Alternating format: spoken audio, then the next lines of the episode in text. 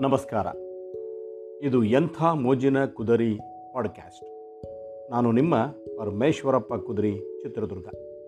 ಸ್ನೇಹಿತರೆ, ಇಂದಿನ ವಿಷಯ ಬದುಕಿಗೆ ಬೇಕು ದಯಾಭಾವ.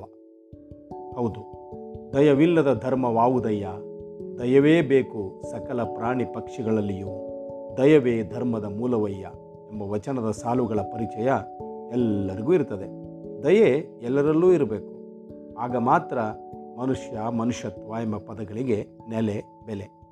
ರಮಣ ಮಹರ್ಷಿಗಳು ಒಮ್ಮೆ ನದಿ ತೀರದಲ್ಲಿ ವಿಹಾರ ಮಾಡುತ್ತಿರುವಾಗ ಚೇಳೊಂದು ನೀರಿನಿಂದ ಹೊರಬರಲಾರದೆ ಒದ್ದಾಡತ್ತು ಮಹರ್ಷಿ ರಮಣರಿಗೆ ಅದನ್ನು ಹೇಗಾದರೂ ಬದುಕಿಸಬೇಕೆಂಬ ಮನಸ್ಸಾಯಿತು.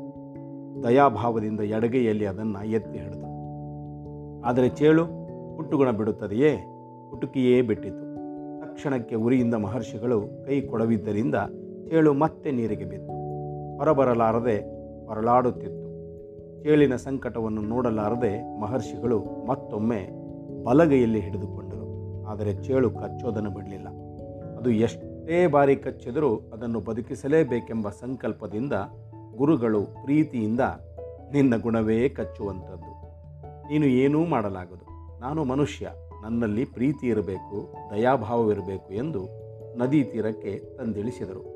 ಅದು ಬದುಕಿದೆ ಬಡ ಜೀವ ಎಂಬಂತೆ ಮೈ ಕೊಡವಿಕೊಂಡು ಹೋಗುತ್ತದೆ.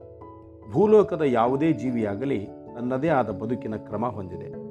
ತನ್ನದೇ ಆದ ಬದುಕಿನ ರೀತಿಯನ್ನು ಯಾರಾದರೂ ತಪ್ಪಿಸಲು ಪ್ರಯತ್ನಪಟ್ಟರೆ ಸುಮ್ಮನೆ ಬಿಡಲು ಸಾಧ್ಯವೇ? ಎಂದಿದ್ದಾರೆ ಮಹರ್ಷಿ ರಮಣರು.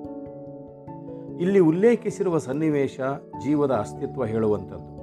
ಚೇಳು ತಾನು ಬದುಕಲು ತನ್ನ ತನ ಬಿಡದೆ ಕುಟುಕುತ್ತದೆ. ಹಾವು ಕಚ್ಚುತ್ತದೆ, ಕತ್ತೆ ಒದಿಯುತ್ತದೆ, ಆನೆ ಗೀಳಿಡುತ್ತದೆ. ಸಿಂಹ ಗರ್ಜಿಸುತ್ತದೆ. ಇವೆಲ್ಲ ಅವುಗಳ ರೀತಿ. ಆದರೆ ಮನುಷ್ಯ ಯಾವುದೇ ಜೀವಿಯ ಬದುಕಿನ ರೀತಿಯನ್ನು ಅಲುಗಿಸಬಾರದು. ಅವರ ಬದುಕಿನ ಅಗತ್ಯಗಳಿಗೆ ನಾವು ಕೂಡ ಸ್ಪಂದಿಸಬೇಕು. ಮನುಷ್ಯ ಎಷ್ಟೋ ಸಂದರ್ಭದಲ್ಲಿ ತನ್ನಂತೆ ಇತರ ಜೀವಿಗಳು ಎಂಬುದನ್ನು ಮರೆಯುತ್ತಾನೆ. ತಾನೇ ಎಲ್ಲವೂ ಎಂಬ ಅಹಮಿಕೆಯಿಂದ ಮೆರೆಯುತ್ತಾನೆ. ನಾಯಿ ಎಂದರೆ ಮನೆ ಕಾಯಲಷ್ಟೇ ಎನ್ನುವ ಅವನು ಅದರ ನಿಯತ್ತನ್ನು ಮರೆಯುತ್ತಾನೆ. ಕತ್ತೆ ಎಂದರೆ ಭಾರ ಹೊರಲು ಎಂದು ಭಾವಿಸಿದವನು ಅದರ ತಾಳ್ಮೆಯನ್ನು ಮರೆಯುತ್ತಾನೆ.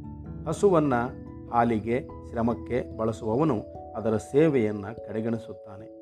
ಇತರರಿಗೆ ತೊಂದರೆ ಕೊಡದ, ವ್ಯವಸ್ಥಿತವಾಗಿ ಗೂಡು ನಿರ್ಮಿಸಿಕೊಳ್ಳುವ ಮುಷ್ಟಿಗಾತ್ರದ ಪಕ್ಷಿಯ ಚಾಕಚಕ್ಯತೆ ಮುಷ್ಟಿಯಷ್ಟೇ ಮಿದುಳಿರುವ ಮನುಷ್ಯನಿಗಿಲ್ಲ. ಕಾಗೆಯೊಂದಗಳ ಕಂಡರೆ, ಕೂಗಿ ಕರೆಯದೆ ತನ್ನ ಬಳಗವ ಎಂಬ ಮಾತು ಮನುಷ್ಯನಿಗೆ ತಟ್ಟುತ್ತಿಲ್ಲ. ಇದಕ್ಕಿಂತ ವಿಪರ್ಯಾಸವೆಂದರೆ, ತಿಳಿದು ಬದುಕಬೇಕಾದ ಮನುಷ್ಯ ತುಳಿದು ಬದುಕುವ ಮನಸ್ಥಿತಿಯವನಾಗಿದ್ದಾನೆ.